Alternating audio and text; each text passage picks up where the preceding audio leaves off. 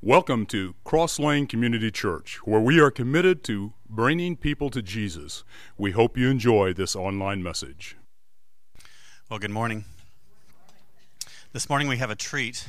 Uh, we have uh, some missionaries that are joining us this morning, and they're going to just take a few minutes at the beginning of the service here and share with you. But um, Nathan and Tessa Lawson are part of the Pemberton clan that is with Hippo Valley Christian Mission out of Zimbabwe and their family is actually on furlough this summer at Ozark Christian College in um, Joplin, Missouri, and they're the missionaries kind of on staff this summer, and they get to share about Hippo Valley each week and, and talk to the people that come through that school.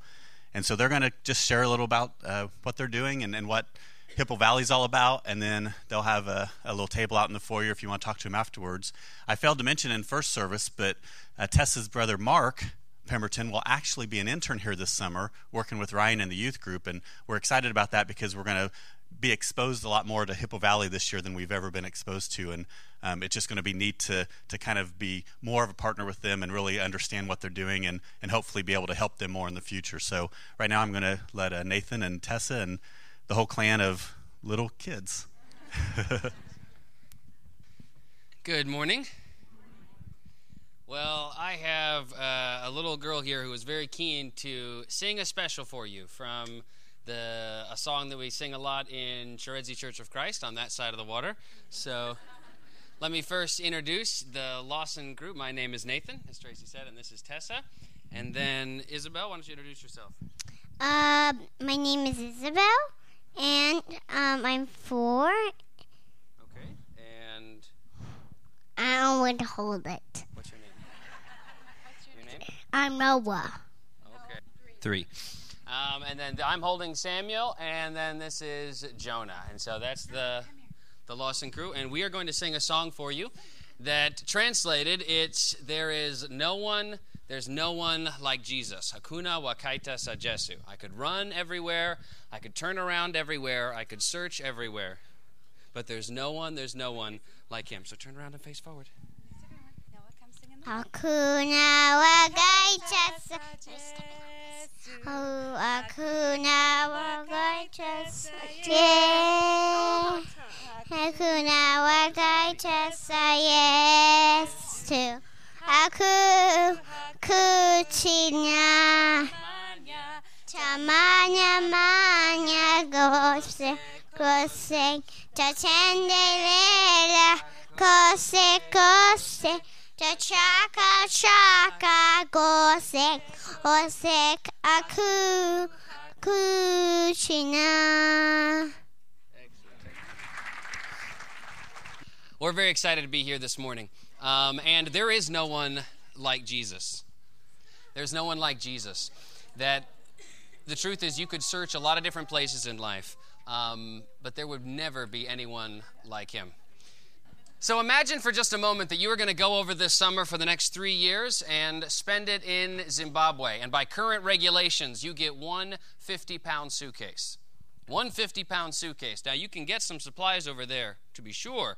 So you've got to determine what would you take from here to there? What is of most important? Why don't you turn to the person sitting on your right or your left and say, What would you take in a 50 pound suitcase to sustain you for three years in Africa?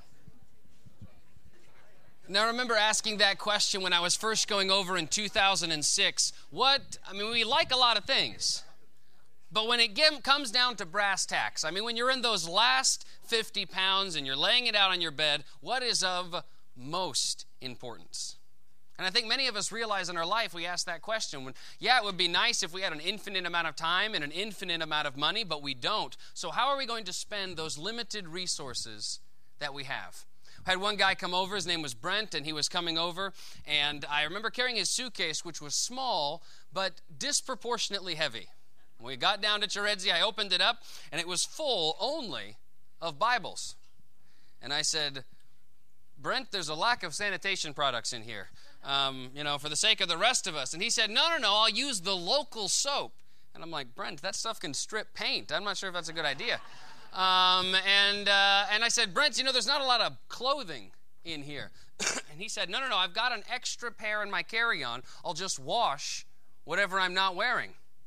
I said, Brent, that's pretty extreme. He said, But I would have hate to have met someone and not been able to give them the gift of God's Word. If people were to look in your 50 pound suitcase at the places in your life when you spend those, those limited resources that they have, what would they say about you is your highest priority? Well, we're here this morning because many of you and your church family have shared with the work of Hippo Valley Christian Mission, and it's accomplished some incredible things. There are 27 schools with about 15,000 students in attendance. We have about 14 ministers uh, still on staff, and a number of others who've since gone independent.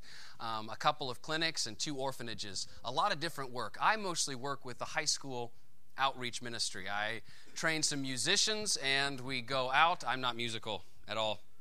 But then again, they don't have a lot to compare it to. So, by standards, you know, um, we just pick up guys and we train them and take them out. And when they get not so terrible, we turn the volume on.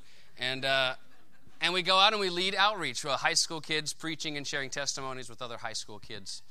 Um, we were at one just recently in Diné. We were doing a high school outreach there, and the elders were very excited because we were restarting a church that had long since died in about 2004 as the country headed downhill. And so we're very excited to get it restarted. And they were very keen to have baptisms take place in the church building.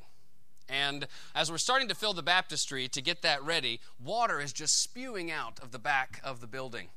And the elders sitting around with the deacons, and like all men, they look at this and they say, That's not a problem.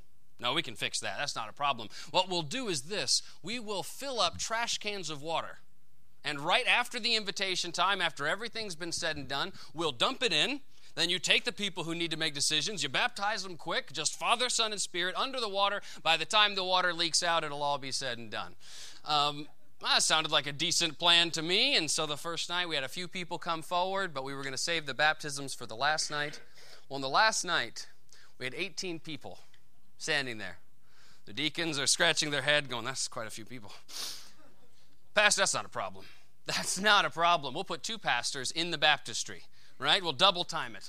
And so me and Reno Pisa will be in there. No sermons, no long illustrations, just their name, Father, Son, Spirit, under the water. Next one. And so we have lined up all the kids, and they start dumping in the water, and we are baptizing um, as quickly as humanly possible. The only time I've done baptism is a competitive sport. And what it reminded me of is this as the water's leaking out of the baptistry, is just how limited the time that we have is. That as it's running out, we won't get those moments back, those opportunities back, those relationships where we can make an influence for God. That, as one Christian writer said, we will have eternity to sing God's praises, but only until sundown to save them that there's just a limited amount of time that we have. And because of that, we take a portion of our resources, like you have, and we advance God's kingdoms in places in the world where otherwise it would take a long time or might not, evangel- might not be evangelized at all. So we want to thank you for your support. Because even though um, their resources are limited, because of the investment that's been made here, the kingdom of God has been preached for the last um, many years in Zimbabwe. We were at Rushangarumwe, our most recently built school and we did a vacation Bible school, and we gave kids these glow rings that they put on their head and uh, as they exited in the evening, and they were so excited that they had these glow in the dark things. And so hundreds of kids are walking out of this church building to, after a sermon on You Are the Light of the World. And all these kids are running home, some of them smacking each other uh, with the glow stick. Kids are pretty similar around the world. But even if we had this great successful thing and all these kids got to hear this great message, as their lights went into all the surrounding valleys, it helped illustrate only more clearly that there were communities yet to be reached. That for all of our successes, it only sharpens our vision for how much farther God wants to take us. On the last night of that revival in Diné, we getting those 18 kids baptized, and one kid seeing this is just full of anxiety and rushes up and says, Is there still time for me? And I looked at his side. He wasn't too prosperous, so I decided, Yes, there's still time. Go quick. And so he rushes back there and changes clothes and runs into the baptistry. We get him covered with water, only just. And it reminded me, and I used it as the closing prayer for that revival there is still time. As long as you can hear this sermon, as long as you're here this morning, there is still time. When it comes down to the final resources of your week, you've already chosen to set aside a portion of your morning to come and fellowship with this body. to fellowship in uh, small group programs, and hopefully to give a portion um, back to the ministry that exists here. So this morning, I, as I close, I just wanted to come and say thank you on behalf of Hippo Valley Christian Mission as, uh, as Brent comes forward. Let's just take a moment to pray over this beautiful family. Has your heart been stolen yet? Absolutely. Let's pray together. God, I give you thanks for the passion that exists in this family and has for a long time for the, the country uh, of Africa, um, the continent. I mean, their, their heart is so full for Zimbabwe specifically, but um, Lord, it's the same wherever we go. People who know you are passionate about seeing people won to Christ. And I, I know, even as uh, Nathan has told the story this morning, that uh, 18, even 19 came to give their life to Christ in this room, that fills our hearts because we're about that same thing. Wherever we go, we want people to know who you are. I pray, Father, that you would have your hand on this family, that they would be able to do all the things that you're calling them to do. And Father, we know that if you call them, they'll be able to do it. Uh, you will resource them. You will uh, provide the safe travel necessary. You will, everything will happen in your time and in your way. And we're, uh, in faith, we recognize that. I guess, Father, what I'm doing is I'm just giving you thanks for a family that's willing to respond to your call. Bless them now. It's in Jesus' name we pray. Amen. Thank you so much.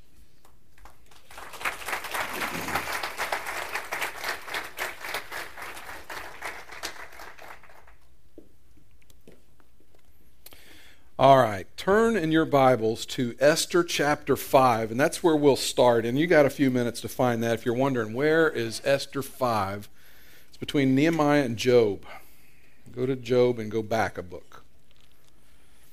And while you're doing that, let me start the, the message this morning by just stating the obvious. We live in a stuck town. Stuck. What do I mean by that? I mean, if you've spent three days in this town, you've been railroaded somewhere, right? You, I mean, if you're if you're a Hoshian, you, your life is marked by by waiting, waiting, waiting for a train, and it amazes me how many of them aren't moving. Just amazes me. You know, I've been in other parts of the country where trains pass by, and I know they aren't going that fast, but they seem to be going 70 or 80 miles an hour compared to the speeds they seem to go through Terre Haute. I don't know if, if the you know if we're just so beautiful they want to stop and look at us or what the deal is, but it seems like it takes trains a long time and it's very frustrating. How many times have you been on your way somewhere, needed to get there in a hurry, and you didn't get railroaded once? You got railroaded a couple of times. Has this happened to you where you've been between two trains and you couldn't go either way? It's nuts, man. I've never seen another town like like Terre Haute in that regard but I love it, and um, we love Terre Haute. My friend calls Terre Haute the garden spot of the Midwest. So, uh, so that's one thing that can happen to you. Uh, maybe you've had this experience. I had this the other day. I'm waiting in line at the bank, and if you work at a bank, I fully understand that sometimes things can happen. It can slow you down. But when you're the person in line, it can seem like it takes forever. And I, that happened to me uh, the other day. I'm waiting in line to go through the bank drive-through, and I'm like, man, I think, I think they're playing a game of chess up there, or you know, she's being robbed or something. I mean, maybe I should intervene, but it just seemed like it was taking forever. Or you ever go to the grocery store or to the supermarket and you scan all the checkout lines and you try to figure out which one's moving the fastest, right? And that's the one you, you're going to get in. And inevitably, when you get into that line, and then people get behind you and you're stuck, and you you're, you're, now you're scanning to see if if aisle seven and aisle three are moving faster than you because it feels like they are. And if they are now you're really upset because you picked the wrong one. Does that happen to anybody but me? You just get stuck. There's times in your in your existence when you just get stuck. And that happens to us spiritually as well. There are just times that spiritually speaking we aren't growing. Things just aren't moving the way we want them to move and uh, I think sometimes we get left wondering why. Now, we don't like to admit it, but it's true, and we may try to mask it, but in reality, sometimes there are times in our life when we would say, you know what, I can't remember the last time I really heard God speak in my name. I talked about that last week, you know, when God speaks your name. Sometimes I can't remember when, when, when, when God spoke my name last. I can't remember the last time that God said, hey, I want you to do this and I actually did it, and it was scary, and, and I, in faith, I took a step, and, and, you know, amazing things happened. Maybe if you're totally honest with yourself, you would say this morning, you know what, it's been a long time for me since anything like that happened. And if you were really, really honest, you would say, yeah, Brett, as you talk about being stuck spiritually, that's me. That's me. I'm, I'm kind of stuck spiritually. Um, one of the things that we do in church is that we confuse activity for God with walking with Him. We, we, uh, we confuse activity and intimacy. We assume that if we're busy for God, then we're intimate with God, and that's not necessarily the case. I can be really active and not accomplish anything. Um, it would be would be kind of like the guy who decided that he was, you know, going to get in his car and go find a cul-de-sac and just drive in a circle on the cul-de-sac. And at the end of the day, he goes home and his wife says, You know, did you put a lot of miles on the car today? And he said, Yeah, I put a lot of miles on the car today. And she said, well, Where did you go? He said, Well, I went to this cul de sac and just drove around in circles. You know, I think at that point she would go, Are you stupid? You know, what's, what's wrong with you? Um, that's not going anywhere. That's just going in a circle. And yet, sometimes I think in our spiritual life, that's kind of what we would say. You know, I just kind of got in the car and I, I went in a circle. I don't know that I've grown a whole lot. I've spent an awful lot of time in church. I've spent an awful lot of time, you know, trying to look busy, but I don't know that I've actually gotten on a road somewhere and actually gone down the road to achieve something. So uh, it's not easy. We confuse activity for intimacy, and I think we do it quite often. And so the reality is, there are probably people in the room this morning who who would say, "Yeah, that's true of me. That's true of me. I I, I look busy." But in reality, really, all I'm doing is driving around the cul-de-sac. I'm hoping that today maybe you're ready to take your car out on the freeway. You know, you're ready to go uh, really put some decent miles on. Uh, here's what I think this morning. I think that God has more in store for you and me than we could ever think or imagine. I think there's way more for everybody in the room. God has more for you than you could ever think or imagine. God does, God does not just want you to exist, He wants you to live. And in John chapter 10, that you don't need to turn there, but there's this, there's this great little phrase in the, in the book of John, John chapter 10, verse 10, where he talks about, I want you to, Jesus says, I want you to have life and I want you to have it abundantly. And I think for a lot of people, it's just more of an existence than it is an abundant life. And I, I, could tell you from past experience, you could spend an awful lot of time talking. It would be a good conversation over dinner sometime. Have a conversation with somebody over what does it mean to have abundant life? Um, that's what God wants us to have. The potential in this room to do huge things for God is mind boggling. I think that the things that God could accomplish with us if we would do what we're going to talk about today would be awesome. But it starts with us. Colossians chapter 2 verse 6 says this. This is kind of where I want to launch us today. So then just as you received Christ Jesus as Lord, continue to live in him. Just as you received Christ Jesus as Lord, continue to live in Him. Because one of the, the things that we think many times is that coming to Jesus is the end. You know, I, I, I love it that so many of us come to Christ here, but it, and it's it, it, I think it's a blessing not only to my heart but to yours. I, I watch you when you see baptism videos. You know, I, I watch you. I know how much it means to you to see that, and I know how much it's meant to you, some of you, to come to Christ.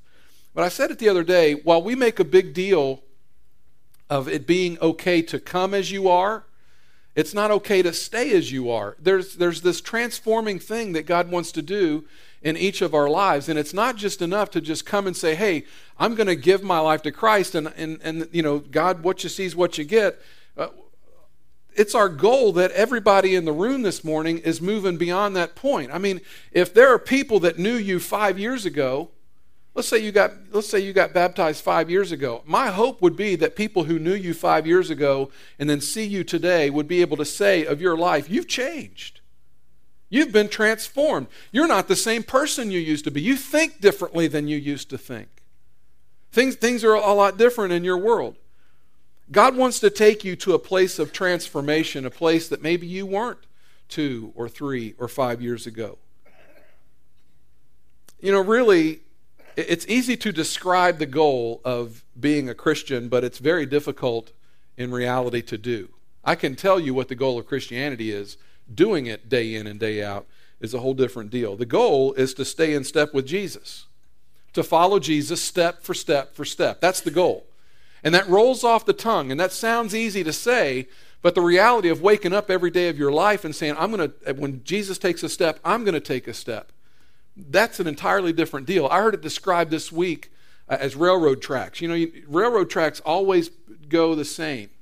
And so if, if Jesus is one rail of the track, you're the other rail of the track, you always do what Jesus does. That's a very easy thing to say. It's a great illustration, but it doesn't, it's, it's not an easy thing to wake up and do every single day.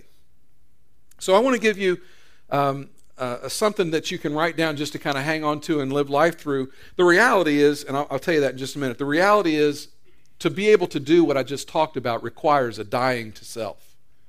I tell people when we baptize them, listen, you never physically look more like Jesus than the day of your baptism. You're, you're dying to yourself. And then what do you do with a dead person? You bury a dead person, and then, like Jesus, those, those of us who are believers, we are raised to walk in the newness of life. But that dying to self, that first step of, God, I'm not going to live my life for me anymore, I'm going to live it for you. Very difficult for us. So here's the thing I want you to write down. In order to be in step with God, I've got to be willing to take the next step. In order to be in step with God, I've got to be willing to take the next step. Let's do a quick review of last week. This story, the story of Esther. If you aren't in the habit of reading your Bible, I hope that this story will at least prod you to consider reading your Bible more because this is a great story. This is a fun story. I said last week Hollywood couldn't have done it any better, and they really couldn't. And it's, it would be very cool to watch Hollywood make this movie. Um, in, in, in Esther chapter 1, we meet a guy named Xerxes. He's the king, and he throws a six month party. Um, so, on the heels of his six month party, he turns right around and he throws another party that lasts a week, and that party got a little crazy. So, what we know about Xerxes is he's probably a little unstable. He's kind of a party guy. He likes to have people around. He, he, you're going to see later, he really likes wine. That becomes a theme in the whole Bible, in the whole story. He likes wine. And, and he gets um, we would use the vernacular in this day and age Xerxes gets wasted. Okay? When I say, you understand that, what I'm talking about? Now, I know nobody in here's ever been that before you came to Jesus, but because I know you. But Xerxes gets wasted. I know you just have read about it, right? You've not actually done that. Just move on, Brett. And as we said last week, drunk people never make good decisions, right? I mean, it's just, uh, I don't know anybody that was ever drunk and they, you know, um, went out and did crazy things. I've heard lots of stories about people who got drunk and went and did stuff and they regretted it later. Um, don't know too many people that made really good decisions when they were drunk. And so Xerxes gets wasted, and this is what one of his drunk decisions. He said, You know, I want Queen Vashti, my wife, I want her to come out um, and walk before all my friends at this party wearing her crown, which sounds great until you realize really what he meant was he wanted her to walk in her crown and not a whole lot else. And so, you know, Queen Vashti, um, you might imagine, didn't think that was a great idea, and she said, No, not going to do that. And she declined. And so Xerxes says, You're banned. You're banned. You're a bad person. You can't be in my presence anymore. To which I expect Vashti said, Okay, that's fine. Um, don't like your parties anyway. So in chapter 2, Xerxes sets out to replace Queen Vashti. So, the way they're going to do that is there are 127 provinces um, in, the, in the region that he oversees, and, and uh, out of these 127 provinces, they go find 127 virgins, and they're basically going to see which one of these, they're going to have a contest, and they're going to see which one stands out to become the next queen, to be the queen for King Xerxes. And so there was this girl and she was uh, from Israel. Her name was Esther. She was Jewish, and her family had just really had a rough way to go. They'd been captured. Um, it's, it's highly possible that um, uh, Esther had watched her many of her family uh, murdered and, and martyred. It's possible that she watched um, her parents uh, murdered before her eyes. Um, things just had not gone real well for, for Esther. And she had been raised by her older cousin. His name was Mordecai. He's pretty, he figures pretty prominently in this story. Mordecai is her cousin. And um, the deck has kind of been stacked against her. She, you know, she, she, but she wins this contest. She wins this contest. She's going to be the next queen. And um, she wins the heart of the king. And at the end of chapter 2, we see that Esther is promoted to a prominent position in the palace right next to the king. So in chapter 3, there's this guy named Haman. All right? Haman. Now, Haman just doesn't even sound like a good guy, right? Haman just sounds evil. I mean, none of you, when there's nobody in here named Haman, I mean, I'm going to go out on a limb and even say probably none of you, even your middle name is Haman, right? We just don't name our kids Haman. I mean, we had little Noah and we had Sam and, and Isabella and there was a Jonah was up here and didn't they steal your heart? Isn't that a tough act to follow? Yeah, how am I going to beat that? I mean, Isabella up here singing for us. But, but you know, nobody names their kid Haman. I mean, you didn't, you didn't walk, you don't walk around saying, yes, this is this is my daughter, you know, Faith Hope, and this is my son, Haman Lucifer. I mean, you. you you didn't name your kid Haman because it just that name doesn't sound like a good name. I mean, it just sounds like a bad guy. So nobody's done that, but Haman was evil. And and the Bible says that Haman hated Mordecai. Okay, so Haman, this guy that that is good friends with the king, um, hates Mordecai, who is the older cousin of Esther, who is married, is, a, is the queen now, and, and is the wife of King Xerxes. He, he, uh, Haman hates Mordecai. And he hated Mordecai so bad that he wanted to see Mordecai dead. Now, Mordecai was Jewish. Not only did Haman want to see Mordecai dead, he wants to see all Jews dead. He just decides, you know, they, they all need to go. So uh, I'm talking hundreds of thousands of people that Haman wants to see eradicated. So he goes to Xerxes and he says, listen, I want to kill all these people. Now, Haman was what we used to call in school. I don't know if you guys will recognize, I think you'll recognize this term. I guess it's okay to say this from the stage. We called him a brown noser. Is that, you pitching what I'm catching when I say that, right? You know what that is?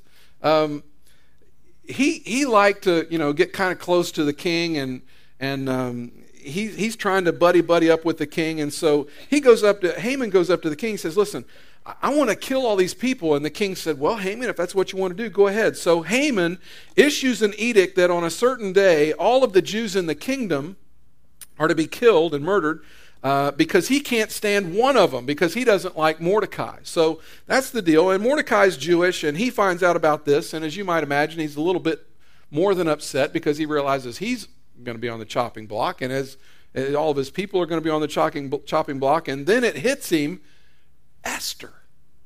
I raised her. I mean, you know, I've got Esther and she's in the palace and, and I'll say something to her. She's close to the king. And so Esther's got this prominent position. She's right there next to the king. So he goes to Esther to see if she will approach the king. And Esther, instead of embracing the plan that Mordecai has, and instead of embracing the position in which God has placed her, her first response is to say, um, Yeah, I'd really love to help you with that, but I can't really do that. See, there's a penalty for approaching the king if you haven't been summoned, and that penalty is he could kill me.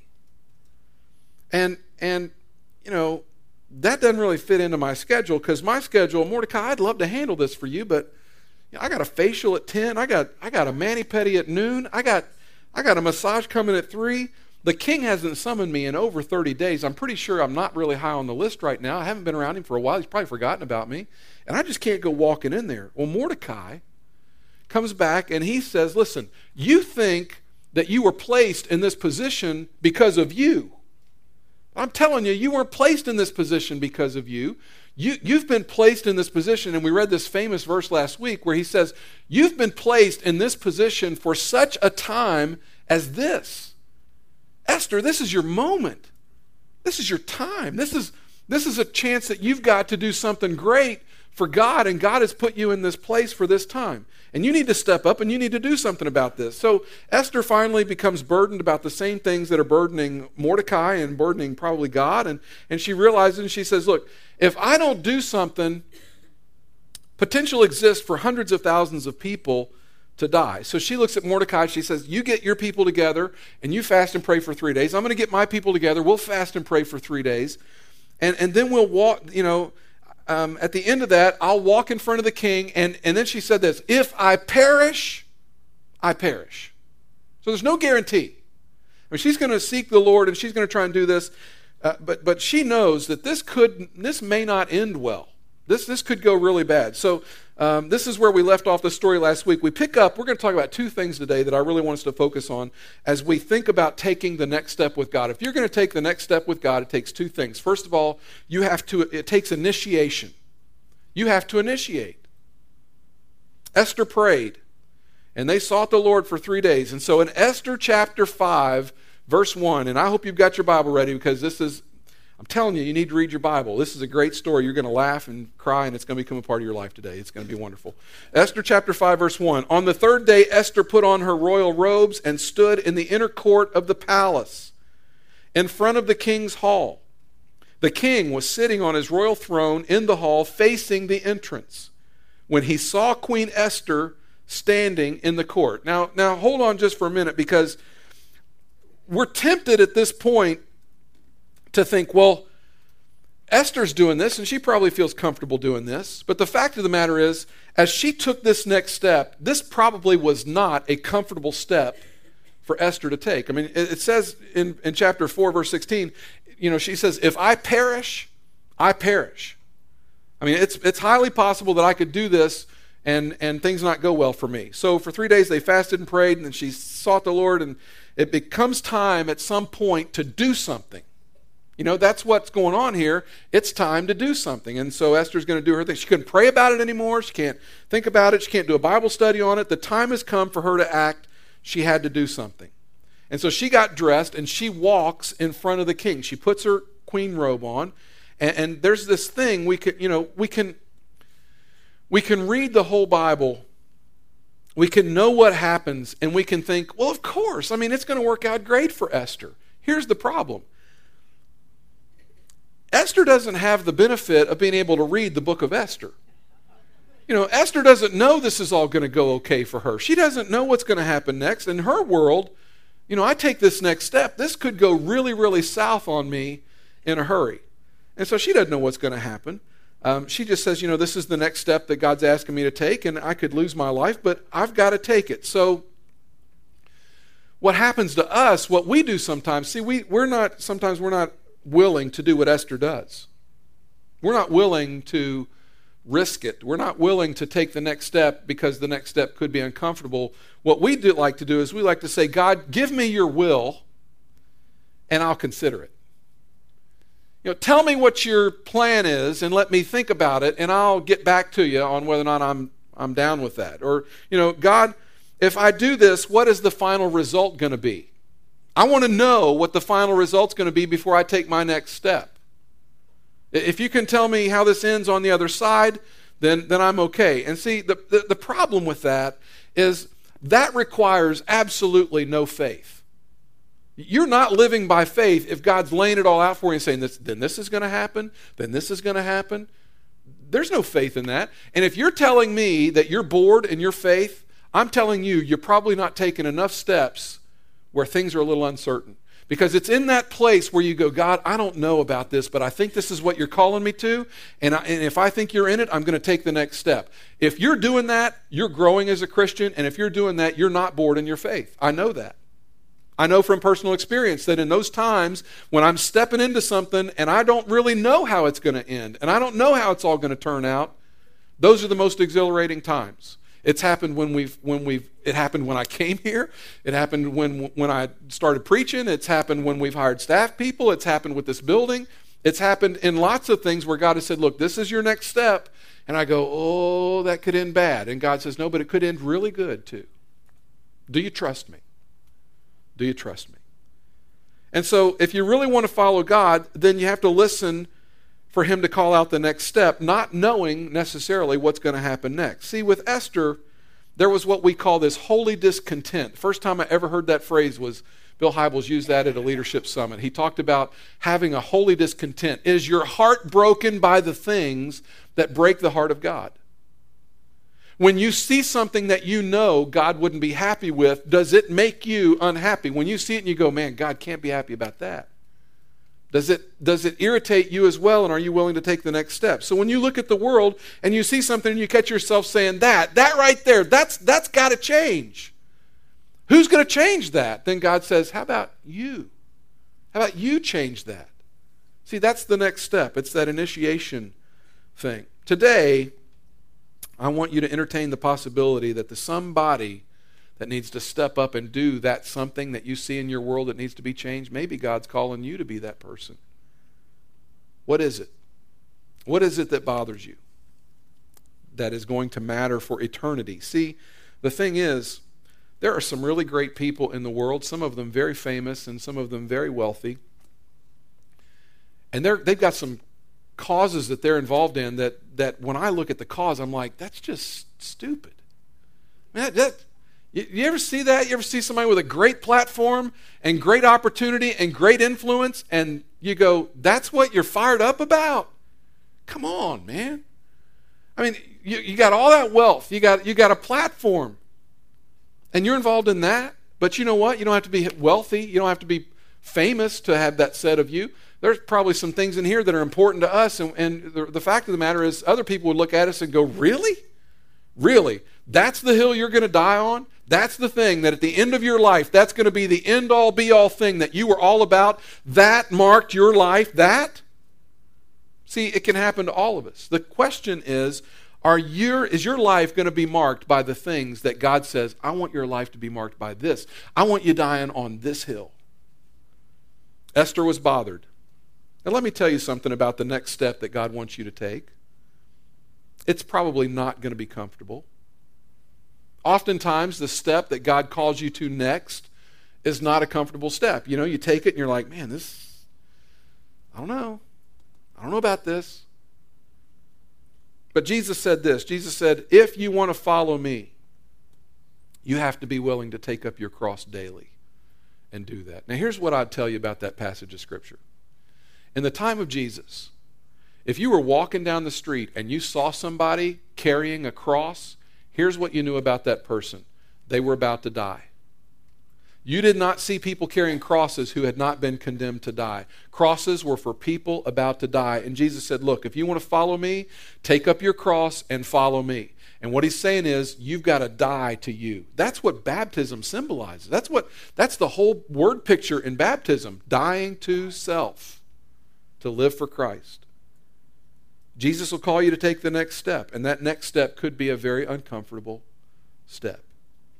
But Esther was willing to step up and take the next step, not knowing what was on the other side. Verse 1b, let's go back and start over. The king was sitting on his royal throne in the hall, facing the entrance, when he saw Queen Esther standing in the court. He was pleased with her and held out to her the gold scepter that was in his hand.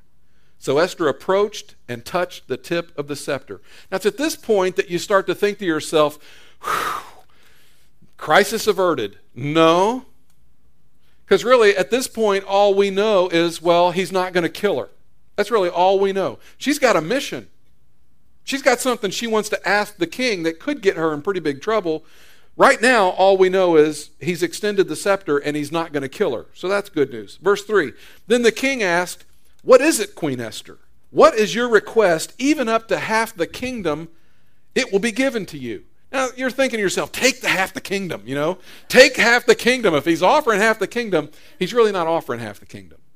This is kind of, uh, this is kind of hyperbole. This is, um, this is, this is uh, the king basically trying to say, hey, I'm in a good mood. You remember when you were a kid and you sensed that, the, that your parents were in a good mood and it was like, this is the perfect time to ask if I can spend the night with so and so? Or, or, or girls, when you wanted to date, this is the perfect time to ask if I can go out with, you know, so and so. This is the perfect time to see if dad will buy me that car, right? I mean, so so that's kind of what the king's saying. This is the, you know, I'm in a good mood. I'm in a giving mood right now. And you'll see that phrase again in a minute. Verse 4 If it pleases the king, replied Esther, let the king together with Haman come today to a banquet I have prepared for him.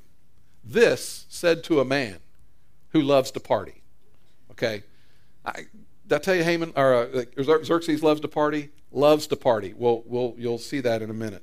So so the king's thinking, great, me and Haman and, and Esther are going to have this banquet. This party's going to happen. Verse 5 Bring Haman at once. He's ready to go. So that we may do what Esther asks. So the king and Haman went to the banquet Esther had prepared. As they were, verse 6, as they were drinking wine, It's a common theme with this king. He likes his wine. The king again asked Esther, Now, what is your petition? It will be given you. And what is your request? Even up to half the kingdom, it will be granted. In other words, what do you want? Verse 7 Esther replied, My petition and my request is this. If the king regards me with favor, and if it pleases the king to grant my petition and fulfill my request, let the king and Haman come tomorrow to the banquet I will prepare for them. Then I will answer the king's question. And it's at this point that every man in the room is going to understand when I say, guys, you ever had that moment when you know something's not right? And you ask the question, what's wrong? And you get the reply, nothing. Right? And it's like, come on, please just tell me, don't make me play this, don't make me do this. I think that might be where they are. A little different, but you know, they come to this banquet, they're expecting, you know, she's going to do this deal and and tell what she wants and they get her to the they he, she gets them to the banquet and she says, "Come to the banquet tomorrow and I'll tell you tomorrow." Why didn't she just say, "King, Haman's evil. He's up to no good. I mean, he wants to do bad stuff. You're messing around with a guy that's he's not a good guy." Esther took her next step, and then she was willing to take smaller steps. She didn't just dive in. Okay, she she didn't just. The next step was just get the king to the banquet. The next step after that, get him to another banquet. See, Christianity is following Jesus one uncomfortable step after another.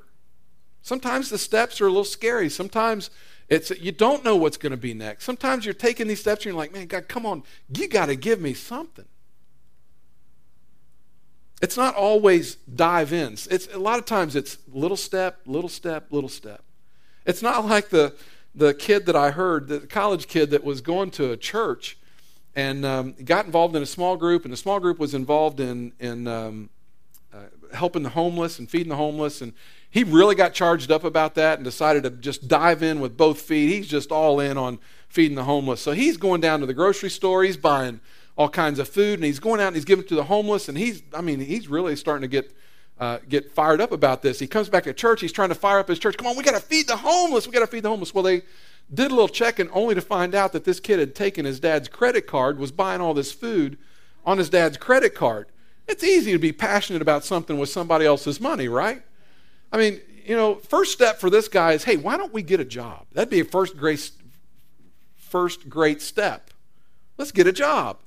Let's make a little bit of our own money. Let's buy a little food. Then we can start giving it away. But to just dive in, take dad's credit card and do it, that's not, that's not how you want to do it. It's real easy to be passionate with somebody else's money. So we're talking about step by step. What is God calling you to do? Here's what I've seen in my own life. Anytime God is asking me to do something, I can always give him a hundred reasons why I shouldn't do it. Right? You ever been there? God's calling you to do something, you come up with all kinds of reasons why you shouldn't do it. Can I just suggest to you that um, probably the more reasons you can find, probably the, the better reason that you probably should do what, what God's calling you to do. It's probably that important. You have to initiate. You have to initiate. When, you were in school, did they have these when you were in school? Did they have fights when you were in school? We actually didn't really have fights. We had two guys that would stand around circling one another talking about your mama, right? but but they didn't actually fight. Nobody ever really fought. It, it, just it was just two guys that just kind of circled a big crowd of people watching these two guys walking around acting like tough guys. I think they had the same dad I had who said, "Don't ever start one, but if one gets started, you finish it." Which is a great thing to say to your kid, unless he was my size. I was 4'11 and weighed 88 pounds in the ninth grade. I wasn't finishing any fight. I didn't want anything to do with a fight, okay? You know, fight, no, I don't want anything to do with that. But you know, you watch these two guys circle around, and it's like, come on, somebody initiate something. Let's see some action. Quit, quit talking about each other's mama and actually do something. But, but that's really that's really all it came down to in, in my school was people just acting like they were going to. It never got initiated. You have to initiate. Be the person God calls you to be that says somebody should do something about that, and I'm going to be that somebody. I'm going to take that step. So the first step is initiate. The second step is realization. Initiation, realization. Realization. I know this to be the case. We look at situations sometimes and we say to ourselves, that situation is beyond control. There's no way that that's going to go good. There's no way that can be changed. That situation is just, it's out of control. And we completely forget that there is a much more powerful person in control of the universe than us. And that he has already written the script and that he rules and he reigns supreme. And we have to understand that our responsibility in our walk with God is not to dictate to him what we think he should do, but to just take the next step and simply let him be God. He is completely capable of running the universe. Okay? He knows what he's doing. I know sometimes it looks like he doesn't know what he's doing, but he knows what he's doing. I know sometimes it looks like it's out of control, but it's not out of control. God knows what he's doing. If you will take the next step, God will unleash some things in you and around you that you have been praying for for so long. But you will never see those things happen by praying for them. You'll never see them just happen if you don't at some point realize, you know what? God's calling me. God's calling me to do something about it. And God, I'm just going to do what you said to do. I'm just going to I'm going to let you be God. I'm going to realize that you're bigger than me, that that you're bigger than my fears, you're bigger than my frustrations, you're bigger than my failures, you're bigger than any sin I've ever committed. You're bigger. And I'm just going to let you be God. The king and Esther and Haman have this luncheon, this first one, this first luncheon. And then in Esther chapter 5, verse 9, it says, Haman went out that day happy and in high spirits. Sounds good, doesn't it? Evil Haman goes out, he's happy and in high spirits. Now, I told you earlier, you need to read your Bible. And if this story doesn't make you want to read your Bible, I don't know what story would, because this is about to get really funny and really interesting. Are you ready? You ready? So Haman leaves, he's in high spirits. And the second part of verse 9 says, But when he saw Mordecai, now, here's what you have to understand about Haman. Everywhere Haman went, people responded to him. Everywhere he went, it was like, you know, people would show respect, they would bow, they would, I don't know if they saluted, I don't know what they did, but everywhere Haman went, people physically responded to him. It, you know, it was, it's, it's like a in the when if you're on a, an army base or something, when the head honcho goes by and everybody's snapping off salutes, that's kind of what it was for Haman. He, he got respect from everybody. But then it says, But when he saw Mordecai at the king's gate and observed that he neither rose nor showed fear in his presence, he was filled with rage against Mordecai. Nevertheless, Haman restrained himself and went home, calling together his friends and Zeresh his wife. Haman boasted to them about his vast wealth, his many sons, and all the ways the king had honored him, and how he had elevated him above the other nobles and officials. Verse 12. And that's not all, Haman added. I am the only person Queen Esther invited to accompany the king to the banquet she gave, and she has invited me along with the king tomorrow. But all this gives me no satisfaction as long as I see that Jew Mordecai sitting at the king's gate. In other words, I am so great and awesome. I've got power. I've got money, I've got great family, I've got good kids, but none of this does me any good as long as that Jew, Mordecai, is still alive. He was so obsessed with the things that he wanted that he didn't have that he couldn't really enjoy the things that he could. Verse 14 His wife Zeresh and all his friends said to him, Have a gallows built 75 feet high, and ask the king in the morning to have Mordecai hanged on it then go with the king to dinner and be happy. I mean, that's what kind of this is what kind of family we're dealing with. Have him hung and then go be happy. And this is the kind of man Haman is. This suggestion delighted Haman. And he had the gallows built. So he's having a gallows built. So he's happy. Happy, happy. So Esther has taken her next step. And since Esther has taken her next step, the Jews are still in danger and her cousin is about to get killed. Chapter 6. Or if I was Paul Harvey, I would say page 2. Chapter 6, verse 1. That night the king could not sleep. So he ordered the book of the Chronicles, the record of his reign, to be brought and read to him. So what we have is story time with the king. That's what we have. You know, well, King, what story would you like for us to read to you? Read this story about me. You know, he sounds like he's four years old. Read this story about me. There's a story that they read to the king that we've skipped over. It happened in, in chapter 2, verses 19 through 23, it talks about Mordecai is actually sitting at the king's gate one day. He hears two eunuchs, he overhears them talking about how much they dislike King Xerxes and how they would like to remove him from the planet. So they, they've got this plot going on. They're going to kill King Xerxes. And Mordecai warns the, the people in the palace, gets message to them and says, Hey, there are some people that are out to kill the king, and you need to, you need to do something or we're going to have a crisis on our hands. Well, the plot gets uncovered. These two guys are executed. The king is spared. But nothing was ever really done to thank Mordecai.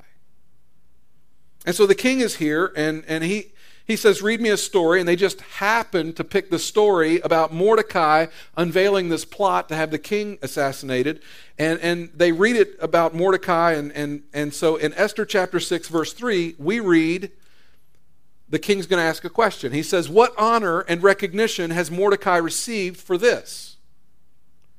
In other words, did we do anything for this guy? Have you ever realized that somebody's done something for you and you forgot to thank them? Or they did something and you, a couple days go by and you go, oh, I forgot to send a thank you note for that. That's kind of where he is. They, they respond, Nothing has been done for him, his attendants answered. The king said, Who is in the court? Now, whoever was in the court, the king, the king had a hard time making decisions on his own. So whoever's in the court, he used to make decisions with him. They, they kind of were an advisor. So whoever's in the court is going to be an advisor to the king. This is where the story gets really fun. Now, Haman had just entered the outer court of the palace to speak to the king about hanging Mordecai on the gallows he had erected for him. So Haman just walks, happens to walk into the court about the time the king is asking who's in the court. And he wants advice from the person in the court on what he should do for Mordecai. Haman is in the court on his way to talk to the king about having Mordecai killed. Dun dun dun. Right? That's the point in the story where we hear that. Dun dun dun. So, verse 5. His attendants answered, I'm telling you, you got to read your Bible. You just got to read your Bible. Haman is standing in the court. Bring him in, the king ordered. But when Haman entered, the king asked him, What should be done for the man the king delights to honor? And Haman is so arrogant. Now, Haman thought to himself, Who is there that the king would rather honor than me? So he's going to, you know, he starts dreaming, What do I want? You know, what do I want? I mean, if they were going to honor you, how would you want them to honor you? And so Haman goes into this thing. I mean, Haman's thinking, I am the man.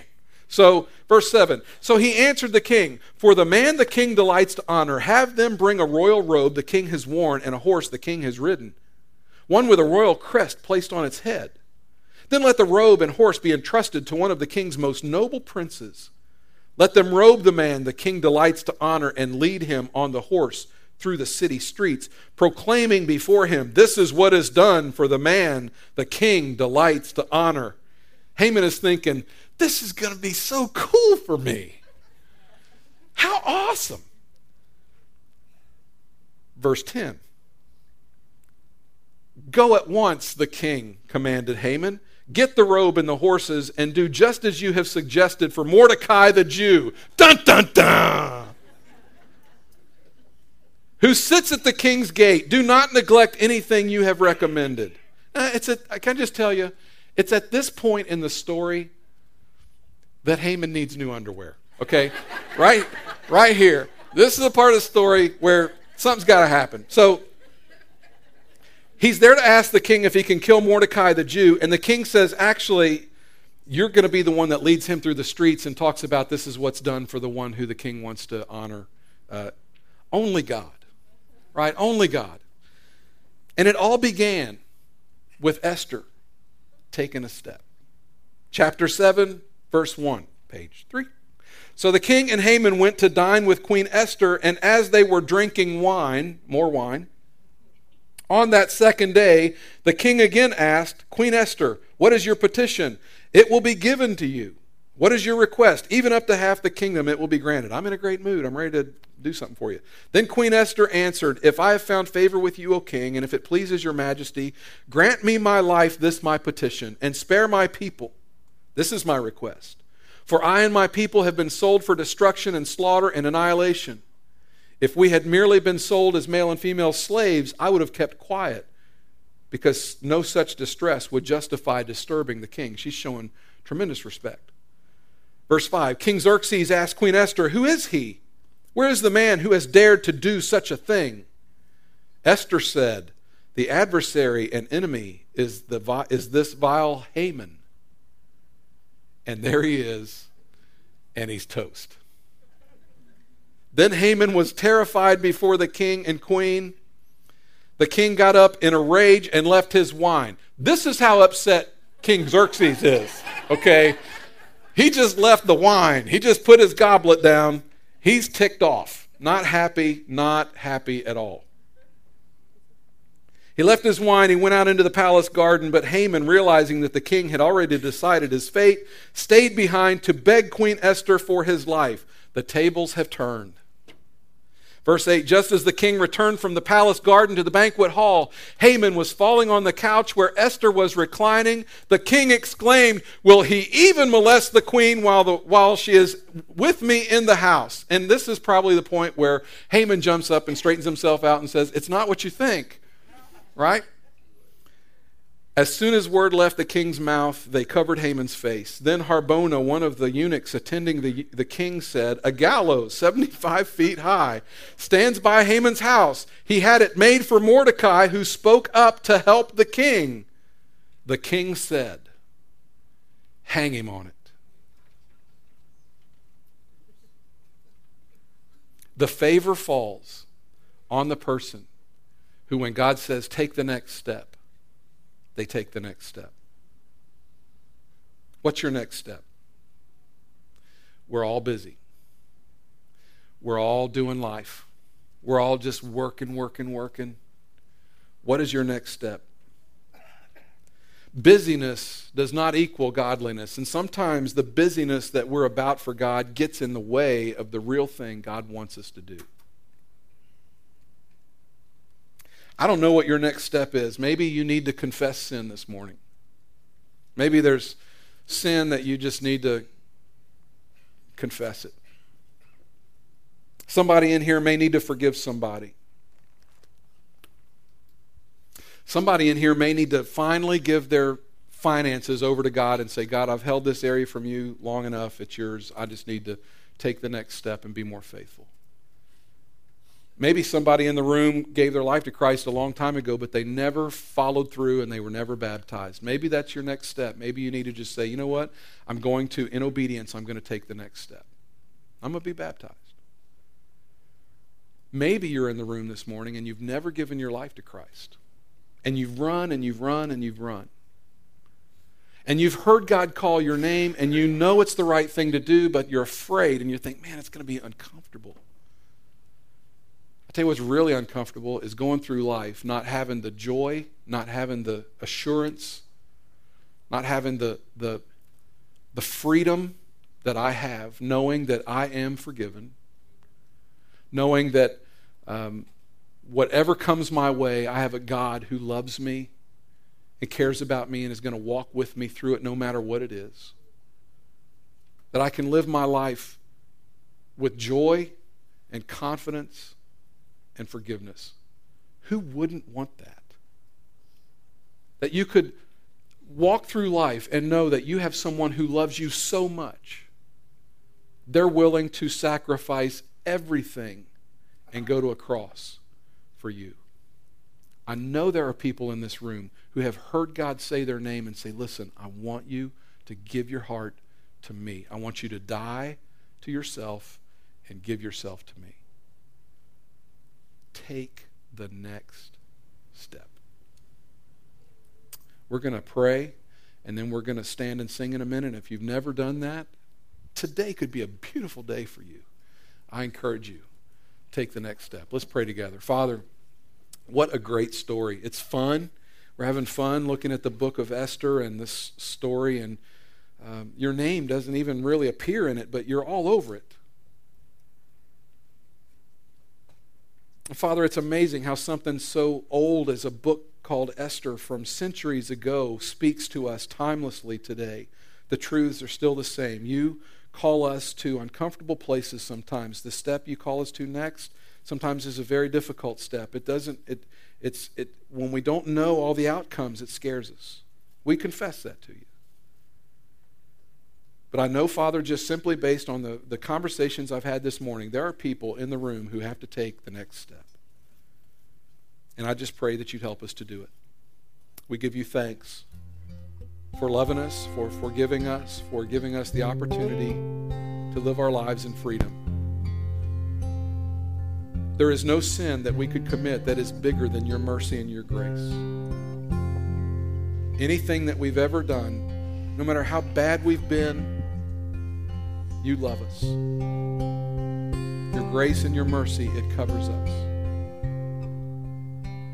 Father, it is in that promise we rest. And we say thank you. We pray all these things in the name of Jesus, Father.